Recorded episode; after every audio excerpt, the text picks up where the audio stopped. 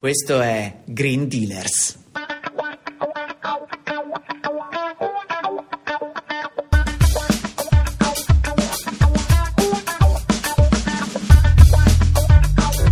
Ciao e benvenuti, anzi, bentornati in una nuova puntata di Green Dealers. Io sono Giorgia e qui con me oggi c'è Federico che ci aiuterà a capire il fantastico mondo della moda. Ciao a tutti! Avete presente quando avete proprio voglia di comprarvi qualcosa di nuovo, ma non avete un euro bucato come tutti gli studenti fuori sede? Beh, allora Shein fa il caso vostro, visto che il prezzo medio per articolo è di circa 10 euro. Ma non sapete cos'è Shein? Scopriamolo insieme. Secondo Wikipedia, Shein è un e-commerce di fast fashion cinese, fondata nel 2008 da un certo Chris Xu. Questo sito commercializza principalmente abbigliamento e accessori in circa 220 paesi. Parlando di numeri, il fatturato della compagnia nel 2020 ammontava a circa 10 miliardi con un raddoppio delle vendite per sette anni consecutivi, nonostante il Covid. Beh, non male direi. Comunque, andando a vedere sulla pagina di responsabilità sociale dell'azienda, si può vedere come questa promuove una serie di comportamenti virtuosi. Si adopera, ad esempio, nel rispettare i propri dipendenti, su tutti i fronti, eh? Dallo stipendio alla sicurezza sul lavoro, passando per l'assicurazione sanitaria. Ma andiamo nello specifico. Cito testualmente dal sito. Trattiamo tutti i nostri dipendenti come una famiglia e ci assicuriamo che tutti possano lavorare in un ambiente sicuro, pulito, felice e produttivo. Beh, calcolando che Shin fa uscire una cosa come 315.000 items all'anno. E per citarne un a caso Zara ne fa uscire poco meno di 7.000, gli stabilimenti saranno sicuramente progettati per garantire la massima produttività e benessere dei dipendenti, no? Eh, proprio no, visto che secondo un articolo della BBC nel novembre 2021 l'associazione svizzera Public Eye, attraverso un'inchiesta, avrebbe scoperto che il personale di sei stabilimenti di produzione di Guangzhou lavorava 75 ore alla settimana con turni di 12 ore giornaliere e una sola sera libera a settimana, nonché addirittura un giorno libero al mese. E meno male che trattano tutti i dipendenti come una famiglia. Voi non fareste lavorare vostra nonna 75 ore alla settimana? Così, giusto per sapere, eh? Sempre sul loro sito possiamo notare come la compagnia si concentri proprio nel rispettare i diritti dei suoi lavoratori.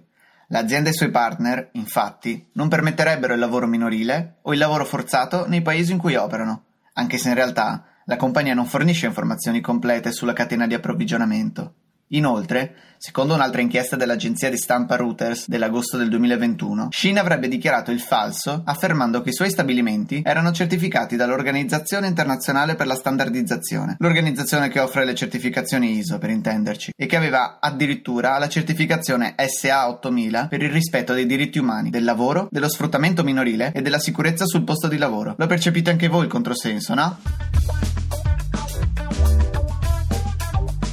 Comunque, per continuare con le omissioni, Good to You, un'app molto carina su cui è possibile consultare quanto siano green i brand, ci fornisce un quadro ben completo di quello che Shein sicuramente non fa. Non ci sono evidenze che stia prendendo delle misure concrete per eliminare o ridurre emissioni chimiche, non c'è nessuna evidenza che stia riducendo le emissioni di carbonio o altri gas serra nell'atmosfera nel suo processo produttivo. Inoltre, non c'è nessuna evidenza che abbia intrapreso politiche per minimizzare l'impatto delle microplastiche nell'ambiente e non c'è neanche nessuna evidenza che abbia delle politiche per eliminare la sofferenza degli animali.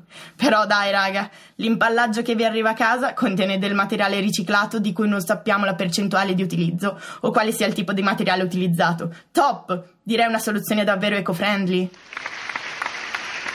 Ma parliamo ora della nuova linea green della compagnia, Evolution, che sarebbe meglio chiamare Greenwashing. Bene ragazzi, la missione di questa nuova linea di abbigliamento, cito proprio dal sito, avere una visione amichevole per il futuro. Che cosa vuol dire? Boh. Il miglioramento e l'evoluzione della coscienza, ma non di certo quella della salvaguardia del pianeta. Questa collezione rappresenta infatti solo l'1% della produzione totale e non è nemmeno realizzata con materiali completamente eco-friendly, ma è prodotta solamente in parte con poliestere riciclato, il che vuol dire, in parole povere, vestiti prodotti con bottiglie di plastica che rilasciano ugualmente microplastiche durante i lavaggi e che sono in ogni caso petrolio inquinante. Ma secondo Shin, per avere una collezione green, basta mettere sul sito le foto di una modella in mezzo a delle piante, vero? Mi sembra una soluzione adeguata piuttosto che ragionare effettivamente sulla riduzione della produzione oppure usare materiali veramente sostenibili, no? Ma non è finita qui. Come se non bastasse, nel 2021, secondo un'inchiesta della CBC, la principale emittente nazionale canadese, si è scoperto che vari capi di abbigliamento per bambini, adulti e donne incinte superavano di 5 volte non una, eh, non due, ma ben 5 volte i limiti massimi consentiti di piombo all'interno di capi di abbigliamento. Beh, ma cosa ti aspetti da un sito dove puoi comprare un cappottino per il tuo bambino a 3 euro? Chiariamo. Non è che Shin sia l'unica azienda a fare greenwashing nel mondo della moda. Abbiamo preso questa compagnia come esempio lampante di come molte grandi firme del fast fashion, per allinearsi ai trend del momento e vendere una svalangata di roba, abbiano preferito montare ad arte campagne pubblicitarie fuorvianti piuttosto che agire effettivamente sulla salvaguardia del pianeta.